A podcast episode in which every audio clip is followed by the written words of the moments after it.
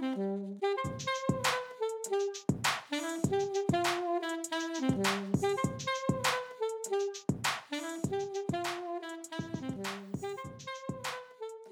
ดีค่ะ ยินดีต้อนรับเข้าสู่ SOS Sustainability 101 นะคะ วันนี้บทความที่จะนำมาฝากนะคะ ก็มาจากหนังสือนะคะ The Guardian Weekly นะคะ ฉบับประจำ เรียกว่าเป็นอาทิตย์ละกันนะคะ อาทิตย์ที่ 25 นะคะ พฤศจิกายน 2022 ค่ะ โดยบทความที่จะมาฝากวันนี้จะเป็นการพูดถึงเรื่องนี้ค่ะ ที่ทุกคนน่าจะได้ยินป้ายได้เล่าเรื่องนี้มาหลายครั้งแล้วนะคะ ในพอดแคสต์ของ SOS ก็คือเรื่องของฟู้ดนะคะ Food Security นั่นเองคือว่าคำถามคือหลังจากที่เราได้มีการเข้าไปในการพูดคุย COP27 นะคะเเราจะจัดการเรื่องของ Food Security หรือความปลอดภัยทางอาหาร จะมีอาหารเพียงพอที่จะเลี้ยงประชาชนทั่วโลกเนี่ยได้อย่างไรนะคะ โดยเนื้อหาก็คือว่าเ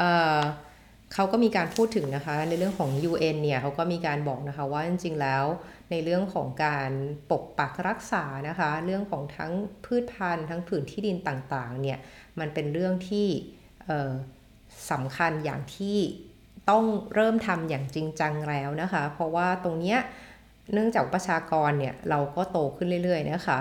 เขาก็จะเน้นนะคะว่าแล้วเราจะทำอาหารให้เพียงพอประชากรที่เพิ่มขึ้นในอนาคตได้อย่างไรกันนะคะ แล้วยิ่งไปกว่านั้นนะคะ คือการทำอาหารผลิตอาหารให้เพียงพอเนี่ยก็อาจจะขึ้นกับเทคโนโลยีนะคะในการพัฒนาการของการทำสร้างเทคโนโลยีนวัตกรรมใหม่ ๆ แต่ทั้งนี้ทั้งนั้นเนี่ยการผลิตอาหารเนี่ยมันก็ย่อมมาพร้อมกับเรื่องของการ ปล่อยก๊าซเรือนกระจก ซึ่งจะมีผลต่อเรื่องของ climate change นั่นเองนั่นคำถามคือว่าเราจะ balance ทุกอย่างนี้ได้อย่างไรนะคะเขาก็จะเพิ่มเพิ่มอันดับแรกเลยนะคะ โดยการพูดถึงว่าการทำอาหารเนี่ยแน่นอนก็ต้องพูดถึงเรื่องการทำการเกษตรเนาะดังนั้นหัวข้อแรกคือการพูดถึงว่าการเปลี่ยนนะคะ ไปทำการเกษตรที่เรียกว่า regenerative agriculture นะคะ ซึ่งคำว่า regenerative เนี่ยก็มันจะไป ในระดับขั้นที่เหนือกว่าการทำอาหารแบบปลอดสารพิษหรือออร์แกนิกนะคะแต่จะเป็นการเรียกว่าทำอย่างไรให้การปลูกพืชพันธุ์การเกษตรของเราเนี่ยมันไม่ทำลายระบบนิเวศทที่อยู่รอบตัว หรือที่พื้นที่ตรงนี้ตรงนั้นมีอยู่แล้วเป็นต้นนะคะ ก็คือเรียกว่าการทำอย่างไรให้สิ่งเหล่านี้มันธรรมชาติก็อยู่ได้เหมือนเดิม โดยที่เราก็ได้อาหารออกมาด้วยนะคะ เขาก็มีการเท้าความถึงนะคะว่า ในสมัยก่อนเนี่ยในเรื่องประวัติศาสตร์ของมนุษยชาติเนี่ยการทำการเกษตรเนี่ยมันคือการเน้นวัตปลูกเพื่อมาใช้บริโภคในครัวเรือนคือทำและกินเองนะคะ มากกว่าที่จะปลูกเพื่อเอาไปขายและหาผลกำไรนั่นเองนะคะเพียงแต่สิ่งเหล่านี้ก็เปลี่ยนแปลงไปนะคะเมื่อมีการทำเรียกว่าการปฏิวัติอุตสาหกรรมนั่นเองนะคะทำให้การปฏิวัติอุตสาหกรรมเนี่ยมันก็เกิดการทำฟาร์มแบบอุตสาหกรรมนะคะนั่นก็คือว่า เน้นเรื่องของการทำปริมาณเยอะๆนะคะ ซึ่งจะใช้เทคนิคที่เปลี่ยนไป เช่น การปลูกพืชชิ้นเดียวกันในพื้นที่กว้างๆเลยพูดปลูกแต่ข้าวโพดทั้งหมดเลยหนึ่งหนึ่งร้อยไร่ปลูกแต่ข้าวโพดเป็นต้นนะคะ ซึ่งการปลูกแต่พืชพืชชิ้นเดียวต่อเนื่องเรื่อยๆเนี่ยมันทำให้การเรียกว่าอาหารของดิน แล้วก็เรียกว่าสารอาหาร เรียกว่าพืชพันธุ์เนี่ยหรือว่าสัตว์ที่อยู่แถวนั้นเนี่ยมันก็จะมีการปรับเปลี่ยนไป ซึ่งการทำการปลูกพืชเชิงเดี่ยวเรียกว่า monocultural approach เนี่ยมันก็เป็นการทำลายความหลากหลายทางนิเวศวิทยานั่นเองรวมทั้งเรื่องของการทำให้พื้นดินเนี่ยมันเสื่อมโทรมนะคะดังนั้นเนี่ยสิ่งที่เกิดขึ้นคือว่าในศตวรรษที่ 18ศตวรรษที่ 19 เนี่ยมันก็มีทั้งในเรื่องของ mindset ที่ว่าเราต้องรวยให้เร็วนะ เราต้องรวยให้เร็วนะะดังนั้นเนี่ยก็คือการอาพื้นที่มันมี เหมือนไม่มีจุดสิ้นสุดเนาะที่ที่ดินมีเยอะแยะมากมาย ก็จะเน้นว่าโอเค ปลูกเสร็จอยู่ตรงนี้ได้ทั้งสามปีที่ดินเริ่มเสื่อมสภาพ และดินเริ่มไม่มีสารอาหารแล้วก็ย้ายปลูกที่ดินอื่นนั่นเองนะคะซึ่ง mindset เหล่านี้คือการที่มองภาพว่าการรวยเร็วๆเนี่ยมันสำคัญกว่าการลงทุนในระยะยาวนั่นเอง คือเน้นผลกำไรระยะสั้นมาก ๆนะคะ ซึ่งตรงนี้ค่ะมันก็เกิดผลลัพธ์ปัจจุบัน เช่นชาวนาเนี่ย อันนี้อาจจะไม่ได้บอกว่าชาวนาทุกคนนะ แต่ส่วนใหญ่เนี่ยก็จะเน้นว่าตัดต้นไม้ทิ้งทางป่าเพื่อจะทำเป็นพื้นที่เพาะปลูกนั่นเองนะคะ ซึ่งตรงนี้คือหมายเซตที่มองว่าเออผืนดินผืนป่าเนี่ยมันมีไม่จุดไม่ไม่มีจุดสิ้นสุดดังนั้นเราก็ใช้ประโยชน์จากมันได้ตามที่เราต้องการเลย ซึ่งตรงนี้มันยากมากในการที่จะไปจัดการเรื่องความคิดเรื่องออการปรับเปลี่ยน mindset นะของชาวนาชาวไร่ทั้งหลายที่ยังทำแบบเดิมอยู่นะคะ แต่ทั้งนี้ทั้งนั้นเนี่ยเขายังเน้นว่ายังไงเนี่ยมันก็ต้องถ้าเราจะต้องการจะลดความเสื่อมโทรมของผืนดิน ลดการทำลายความหลากหลายทางชีวภาพเนี่ยคุณก็ต้องแน่นอนมีการรณรงค์มีการปรับเปลี่ยนพฤติกรรม หรือแม้กระทั่งการออกกฎหมายว่าการทำแบบนี้มันไม่โอเคนะคะ ซึ่งตรงนี้เนี่ยก็การปรับ mindset ว่าทำอย่างไรให้การปลูกพืชของเราเนี่ย มันมีความหลากหลายมากขึ้นเช่นไม่ได้ปลูกแต่ข้าวโพดนะแต่ปลูกพืชอย่างอื่นด้วยที่มันช่วยเสริมผสมกัน หรือแม้แต่การเลี้ยงไก่เอามูลไก่มาทำเป็นปุ๋ยเนี่ยก็เป็นจุดเริ่มต้นของการทำ regenerative นะคะ agriculture นั่นเอง การเกษตรแบบที่รักษาระบบนิเวศไปด้วยนะคะ ที่ไม่ใช่แค่ไม่ใช้สารพิษแบบออร์แกนิกนะคะ คือว่าไม่ใช้สารฆ่าแมลง ไม่ใช้สารเคมีในการปลูก แต่ยังเป็นการช่วยให้ผืนดินตรงนั้น หรือว่าความหลากหลายทางนิเวศวิทยาเนี่ยมันเกิดขึ้นด้วยนะคะ นั้นอันดับแรกเลยคือปรับเปลี่ยนวิธีการทำการเกษตร อันดับที่ 2 ก็คือการบอกว่างั้นคุณต้องจัดการเรื่องการขนส่งอาหารด้วยเขาก็มีการบอกให้ดูนะคะในตามภาพนี้เลยนะคะ ก็เดี๋ยวจะฉายใกล้ๆ ก็คือว่าการฟาร์มิ่งเนี่ยการทำการเกษตรเนี่ยไม่ว่าจะเป็นเรื่องของการผลิต พืช เพราะปลูกพืชทั่วไปที่เป็นอาหารสำหรับสำหรับคนที่จะทานแต่ผักนะคะ หรือแม้แต่การทำอาหารเนื้อ เช่นไม่ว่าจะเป็นมัว หมูไก่เนี้ยค่ะ ทั้งหมดนี้มันจะมีฟุตปรินนะคะ ที่เกิดขึ้นนะคะ ก็เรียกได้ว่ามันต้องรวมตั้งแต่การใช้ผืนดิน ก็คือเราใช้ที่ดินไหนในการปลูกนะคะรวมถึงการเพาะปลูกพืชพันธุ์ต่างๆนะคะ ที่อาจจะทั้งเป็นอาหารคน และเป็นอาหารของสัตว์ที่เราจะทำปศุสัตว์ นะคะก็คือส่วนต่อมาก็คืออันดับ 3 คือการทำปศุสัตว์นะคะที่มาจากการเลี้ยงปลาเลี้ยงวัว เลี้ยงหมูเลี้ยงไก่นะคะ แล้วก็ต่อมาก็เป็น processing นะคะแล้วก็คือการกระบวนการผลิตในโรงงานนะคะ แล้วก็ไปต่อมาคือการขนส่งนะคะออกมาสู่ที่ว่าร้านค้าหรือถึงมือผู้บริโภคนะคะ โดยการขนส่งเนี่ยก็จะมีการทำบรรจุภัณฑ์นะคะจนไปจบที่carbon footprint ที่เกิดจากร้านค้าปลีกนั่นเองนะคะ อันนี้ก็เรียกว่าเป็นสายของการคำนวณ carbon footprint นะคะ ตรงนี้ค่ะก็บอกว่าส่วนหนึ่งของ carbon footprint เนี่ยมันมาจากการขนส่งนะ ดังนั้นวิธีการที่คุณจะทำให้ตัว carbon footprint หรือการทำลายสิ่งแวดล้อมทำให้โลกร้อนเนี่ยของการบริโภคอาหารน้อยลงคือการเลือกที่จะไม่ใช้ ไม่ซื้ออาหารที่นำเข้าหรือต้องเดินทางมาไกลๆ คือเน้นอาหารที่ปลูกในท้องถิ่นนะคะ อย่างที่เยอรมนีเนี่ยก็จะมีอย่างหน้าสตรอเบอรี่อย่างเงี้ยก็จะมีหน้าที่บอกว่าอันนี้เป็นสตรอเบอรี่จากจากจาก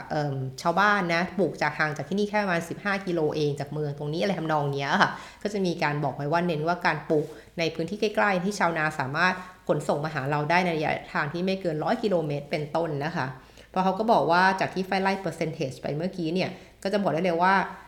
ในกระบวนการของห่วงโซ่ของการผลิตอาหารนะตั้งแต่การเพาะปลูกนะคะตั้งแต่การหว่านเมล็ดพืชจนถึงท้องเราเนี่ยมันจะต้องประกอบไปด้วยคาร์บอนฟุตปรินเยอะขนาดไหนนะคะในร้อยเปอร์เซ็นต์เนี่ยเขาบอก 24%เนี่ยมาจากการใช้ที่ดินนะคะ 27%มาจากการผลิตพืชนะคะการพืชพันธุ์นะคะที่เป็นอาหารธัญพืชเป็นต้นนะคะและ 31%เลยนะคะมาจากการเลี้ยงปศุสัตว์นะคะ 4%นะคะมาจากในการผลิตนะคะสายสายการผลิตในโรงงานนะคะ6%นะคะมาจากการขนส่ง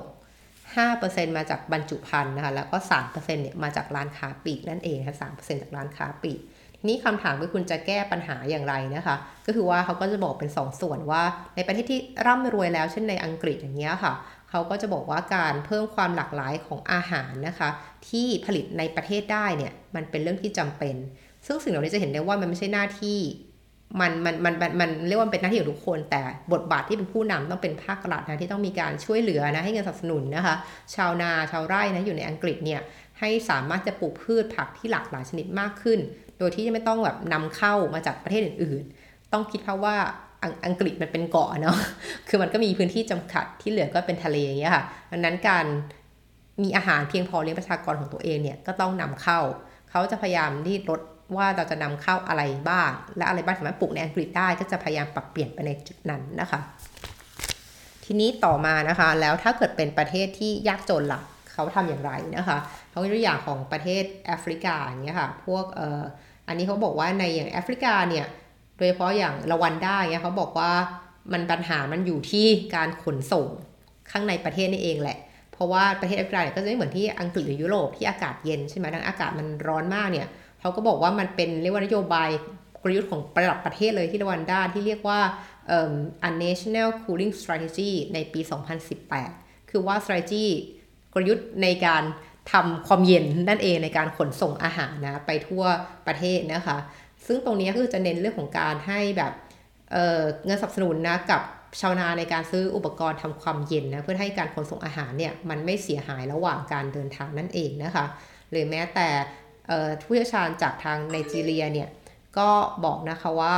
ตรงเนี้ยค่ะเออมันมีเรื่องของการที่เเวลาในการขนส่งนะคะคือเรียกว่าคุณจะเก็บเกี่ยวผลผลิตเมื่อไหร่ก็ตามที แต่เวลาการขนส่งเนี่ยมันต้องดัมันต้องทำในตอนเช้าตรู่นะหรือไม่ก็ตอนเย็นๆเลย เพื่อที่จะลดความร้อนในระหว่างการขนส่งนั่นเองนะคะแล้วก็หลังจากนั้น ขั้นตอนที่ 3 ที่เขาบอกคือว่าให้กินเนื้อน้อยลง อันนี้ไฟจำได้ไฟเคยพูดเรื่องนี้บ่อยมากในพอดแคสต์นะคะ แล้วก็ยังแล้วก็บอกเลยว่ามันเป็นเรื่องที่ไม่ง่ายเลยจริง ๆ นะคะ คือเขาก็พูดแล้วค่ะว่าจริงๆแล้วการผลิตเนื้อเนี่ยมันก่อให้เกิดคาร์บอนฟุตปรินต์สูงที่สุดนะคะในอัตราส่วน เรียกว่าทั้งหมดถ้าเทียบกับอื่นคือ 31%จาก 100%นะคะในการผลิตเนื้อ เพียงแต่ว่าในการผลิตเนื้อเนี่ยมันก็ต้องบอกว่าการที่คุณจะ ให้วัวให้อะไรเงี้ยโตขึ้นมาได้ เขาก็ต้องมีอาหารใช่ไหมคะ ซึ่งอาหารวัวเหล่านี้ก็จะมาจากพืชธัญพืชนั่นเองดังนั้น ในอัตราส่วนที่เราบอกไปว่ามันมีการใช้ crop production ที่มันเป็นสีที่บอกว่าเป็นการปลูกเพาะเพาะปลูกพืชเนี่ยเขาก็บอกว่าพืชที่ปลูกขึ้นเนี่ยมันกลายเป็นว่าพืชเหล่านี้ที่ปลูกขึ้นใช้พื้นที่ตั้งเยอะ แล้วก็มีการปล่อยคาร์บอนเนี่ยส่วนใหญ่แล้วอะมันไปเข้าท้องของวัว หมูไก่ ปลานะคะไม่ได้เข้าท้องคนด้วยซ้ำนะคะ ดังนั้นเนี่ยถ้าเราสามารถลดการบริโภคเนื้อสัตว์ได้เนี่ยมันก็จะช่วยลดการเพาะปลูกธัญพืชที่สำหรับสัตว์ไว้กินด้วยนะคะ ทีเนี้ยเขาก็บอกว่าจริงๆแล้ว แต่ทุกคนรู้กันนะแม้แต่ฝ้ายเคยพูดหลายครั้งแล้วว่าการเปลี่ยนไปเป็นกินแต่พืชอย่างเดียวไม่กินเนื้อสัตว์เลยเนี่ยมันสำหรับฝ้ายเนี่ยยากและแทบจะทำไม่ได้ด้วยนะคะ ในเรื่องของเคยเคยลองกินแล้วก็เคยป่วย ก็เลยไม่กล้ากินอีกเลยนะคะ หลังจากนั้นเนี่ยเขาเลยบอกว่างั้นวิธีการทํำยังไงให้ สิ่งที่เราโจทย์เราต้องทำคือทำยังไง ให้เราสามารถมีอาหารที่มีโภชนาการพอมีคุณค่าอาหารที่ดี ต่อมนุษย์ทุกคนนะคะเพียงพอผลิตเพียงพอนะคะ แต่ในเดียวกันก็ไม่ทำร้ายสิ่งแวดล้อมอันนี้คือโจทย์หลักเขาเลยมีการเสนอการกินอาหารแบบใหม่ที่ไม่ใช่ vegetarian ด้วยนะเออมันคือ flexitarian ซึ่งนั่นมาจากคาว่า flexible นะคะ ก็คือว่าไม่ว่ามีการผสมกันนะคะ ทั้งทั้งเนื้อทั้งอะไรอย่างเงี้ยนะคะ ในระบบสัดส่วนที่มันมันเป็นแบบ ที่เขาเสนอคือว่ามันควรจะกินเเนื้อแดงเนี่ยไม่เกิน 98 กรัม และกินเนื้อไก่ไม่เกิน 203 กรัม และ 196 กรัมสำหรับทานปลาต่อสัปดาห์ อันนี้คือเป็นส่วนเนื้อที่คุณควรจะทาน ก็จะเห็นว่ามีทั้งเนื้อแดง เนื้อขาว แล้วก็เนื้อปลา เนื้อไก่เป็นต้น คือไม่ได้กินแต่เนื้อแดงอย่างเดียวนะคะ แล้วก็ถ้าเกิดสามารถทำอันนี้ได้เนี่ย มันก็ควรจะเป็นหลักการที่ ช่วยในการลดการบริโภคเนื้อแดงของประชาชน ทีนี้เวลาเราพูดถึงเรื่องนิสัยการกินเนี่ยเเราก็จะโทษว่าทำไมทุกคนไม่ช่วยกันทุกมันเป็นหน้าที่ของทุกคนในการทำเรื่องนี้ ทุกคนมีส่วนในการแก้ปัญหาเรื่องนี้ แต่ในบทความเขาจะบอกว่าเออช่วยหยุดกล่าวโทษคนทั่ว ๆ ไปด้วย แต่ละคนอินดิวิวปัจเจกบุคคลด้วย เพราะว่าการปรับเปลี่ยนพฤติกรรมการกินเนี่ย มันไม่ได้ง่ายขนาดนั้นถึงแม้คุณอยากจะเปลี่ยนเองเขาบอกว่ามันต้องเป็นหน้าที่ของรัฐบาลที่มีการทำเป็นบทบาทในเป็นผู้นำในการให้ความรู้ในการชี้เห็นว่ามันมีทางเลือกอื่น ในการที่จะช่วยการปรับเปลี่ยนพฤติกรรมการกินที่จะดีต่อสุขภาพมากขึ้น และก็จะดีต่อสิ่งแวดล้อมมากขึ้นด้วยนะคะ แต่แล้วก็อีกนักนักวิจัยท่านนึงก็จะบอกว่าเออจริง ๆ แล้วในเรื่องของการเปลี่ยนพฤติกรรมการกินเนี่ยเขาเชื่อว่ามันต้องมันต้องการเหมือน generation change ก็คือว่าต้องต้องเปลี่ยนยุคคนอะเหมือนยุคคน boomer นี่คงจะไปบ่นอะไรเขาไม่ได้แล้วอะให้เขาปรับเปลี่ยนเขาก็อายุหกสิบแล้วใช่ไหมคะอะไรอย่างเงี้ยค่ะเอ่อมันมันหกสิบ up ไปแล้วมันมันยากอะดังนั้นมาจัดการกับคนใหม่ ๆ มากกว่านะคะ ในเด็กรุ่นเล็กหลังๆเนี่ยที่น่าจะเข้าใจเรื่องนี้มากกว่านะคะ เขาก็บอกว่าอย่างตัวอย่างเช่นตัวอย่างเช่นการการกินแมลง ซึ่งจริงๆแล้วแมลงเนี่ยบ้านเรากินกันอยู่แล้ว แล้วก็พวกทางเอเชียนะคะกินอยู่แล้วแอฟริกากินอยู่แล้วนะแต่ว่าทางยุโรปเนี่ยเป็นเรื่องที่แบบอีแย่อะไรอย่างเงี้ยใช่ไหมคะ ดังนั้นเนี่ยเขาก็บอกว่าจริงๆแล้วการกินแมลงเนี่ยทั้งมีโปรตีนที่ดีนะคะ มีทั้งแร่เหล็ก และแคลเซียม มีทั้งสังกะสีใช่ไหมคะอะไรอย่างเงี้ยทั้งหมดเนี่ยเป็นอะไรที่ดีมาก และที่สำคัญคือพวกหนอนพวกแมลงต่างๆเนี้ยมันก็ไม่ได้กินอาหารที่ต้องเป็นธัญพืชอะ่ะ มันก็กินอาหารเรียกว่าเอาอาหารเหลือของเราเศษอาหารของเราเนี่ยไปเลี้ยงพวกมันได้ด้วยซ้ำดังนั้นเนี่ยมันก็ดูเป็นวินวินซิทูเอชันนะคะก็บอกว่ากลับไปเช่นกัน ว่าเรื่องการบริโภคแมลงเนี่ยมันก็เป็นเรื่องของ mindset ดังนั้นในยุโรปเขาบอกว่าตอนนี้ยุโรปเนี่ยฝรั่งจะค่อนข้างไม่ชอบใช่ไหมแต่เขาก็บอกว่ามันก็มีวิธีการที่ทำให้คนฝรั่งเหล่านี้กล้าที่จะบริโภคแมลงเหล่านี้ โดยการที่แปรรูปซะทำเป็นผงเป็นแป้งนะคะหรือว่าเอาเป็นเป็นส่วนผสมหนึ่งในการอบขนมปัง ทำคุกกี้เป็นต้น อันนี้จะเป็นส่วนสำคัญมากคือต้องแบบเปลี่ยนรูปร่างไม่เห็นเป็นตัวหนอนไม่ให้เห็นเป็นขาแมลงอะไรอย่างเงี้ยไม่ได้นะ ประมาณนั้นเขาก็บอกว่าอัตราการเติบโตเนี่ยก็ค่อนข้างเป็นที่น่าพอใจเขาบอกตอนนี้มีในปี 2019เนี่ยมีคนยุโรปถึงเออ900 เอ้ยขอโทษ9ล้านคนนะคะที่บอกว่าตัวเองก็บริโภคอาหารที่มีส่วนผสมของแมลงเป็นต้นนะคะ ทีนี้สุดท้ายนะคะ หลังจากที่บอกไปแล้วว่า 1 ปรับเปลี่ยนการทำการเกษตรเป็น regenerative นะคะมากขึ้น 2 คือการบริโภคของที่มาจากท้องถิ่นนะคะ3คือการลดการกินเนื้อแดงนะคะ4อันสุดท้ายคือการลดของเสียจากอาหาร ลดการสูญเสียอาหารนะคะจากการผลิตเป็นต้น อันนี้ต้องแบ่งเป็นสองส่วนนะคะ อย่างส่วนประเทศอย่างที่ยากจนเนี่ยก็คือประเทศอย่างพวกแอฟริกาเนี่ยเขาบอกว่าสิ่งที่ทำให้เกิดการสูญเสียอาหารจนอาหารทำให้แกเป็นอาหารเป็นของเสียเนี่ยมันเกิดมาจากการขนส่งที่ไม่มีความเย็นเพียงพอ เพราะประเทศแถวนั้นคือเน้นร้อนใช่ไหมคะ คือชาวนาก็ยากจนจนไม่มีความสามารถในการที่จะไปติดตั้งหรือซื้อตู้เย็นนะคะ ในการกักเก็บผลผลิตของเขานะคะ คือเขาก็บอกเลยว่าจริงๆแล้วเนี่ย อาหารเกินครึ่งอะ่ะ คือสูญเสียไประหว่างการขนส่ง หรือแม้แต่แค่ไม่ต้องขนส่งด้วยซ้ำบางแข่งเนี่ยเขาบอกว่าตั้งแต่การเก็บเกี่ยวปุ๊บ มันไม่มียุ้งฉางให้เก็บข้าวอะไรอย่างเงี้ยหรือว่ามันไม่มีพื้นที่ให้เก็บผลผลิตที่ทำได้ทำให้ก่อนที่จะเอาขน ยังไม่ทันขนไปขายด้วยซ้ำอะมันก็เสียไปแล้วตั้งแต่อยู่ในยุ้งฉางที่เก็บไว้ นั้นอันนี้มันก็เลยมี initiative อันนึงนะคะที่ที่ไนจีเรียเขาเรียกว่า Cold Hub initiative นะคะก็คือว่าเป็นศูนย์ความเย็นนั่นเองนะคะซึ่งไนจีเรียเนี่ยเขาก็มีการทำศูนย์นี้ขึ้นมา เพื่อเปิดให้ชาวนาเนี่ยสามารถที่จะมาจ่ายเงินเช่าพื้นที่ห้องเก็บความเย็นที่มาจากพลังงานแสงอาทิตย์เป็นต้น เพื่อทำให้สิ่งเหล่านี้อาหารเนี่ยมันไม่สูญเสียไปตั้งแต่การผลิตนะคะตั้งแต่หลังจากการเก็บเกี่ยว แต่ในกลุ่มประเทศที่ร่ำรวยนะคะหรือแม้แต่ชาวกรุงเทพหลายๆหลายท่านเป็นต้นเนี่ยก็คืออาหารที่สูญเสียไปเลยเป็นฟู้ดเวสเนี่ยมันเกิดจากการที่เราบริโภคอาหารอย่างไม่ระมัดระวังแล้วกัน เขาก็บอกว่าเลยเนี่ยมันมีแบบปัญหาของฝั่งเนี้ยหรือปัญหาของคนยุโรปคือ อาหารที่เสียไปเกิดจากอาหารที่ไม่เคยถูกกินเลยอะ่ะเหมือนซื้อมาจากซูเปอร์แล้วก็ซื้อมาเกิน เพราะมันไม่ได้แพงอะไรเงี้ยก็ทิ้งตู้เย็นจนมันแบบ ไม่อยากกินแล้วรู้สึกเหมือนวันที่มันหมดอายุแล้วก็โยนทิ้ง อันนี้ก็เป็นปัญหาของทางโลกที่เจริญแล้วหรือโลกโลกที่ร่ำรวยทางทางด้านนี้นั่นเองที่ต้องฝึกการทำความเข้าใจนะคะไม่ว่าจะเป็นทั้งผู้ผลิตเองที่บอกว่าเออในเมื่อคุณขายมันฝรั่งเนี่ยห่อใหญ่เงี้ยคนก็กินไม่หมดอะ่ะดังนั้นคุณก็ปรับแพ็กเกจให้มันเล็กลงได้ไหมคุณจะได้กินได้หมดถุงและไม่เหลือโยนทิ้ง อันนี้เป็นต้นนะคะ หรือแม้แต่เรื่องของการบอกว่า ใช้เทคโนโลยีมาช่วยสิ ใช้ digital data collection มาช่วยนะคะในการเอ่อมอนิเตอร์นะคะว่าอาหารอะไรบ้างที่ร้านค้าปลีกเนี่ยสามารถขายได้ และอะไรบ้างที่สั่งมาแล้วมันขายไม่หมด เพราะคนไม่ค่อยซื้อดีมานน้อยลงก็สามารถใช้อันนี้ในการปรับเปลี่ยนนะคะการสั่งซื้ออาหารเข้ามาขายที่ร้าน หรือแม้แต่บ้านของแต่ละหลังเป็นต้น ถ้าเกิดคุณมีเหมือนเป็นแนวชอบการเทคโนโลยีต่างๆเนี่ยมันก็จะมีวิธีการในการมีแอปพลิเคชันในการ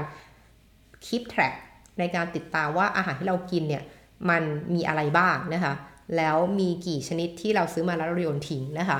ก้อนนี้ก็จะเป็น 4 วิธีที่เขาเสนอในบทความนี้นะคะว่าในการจัดการเ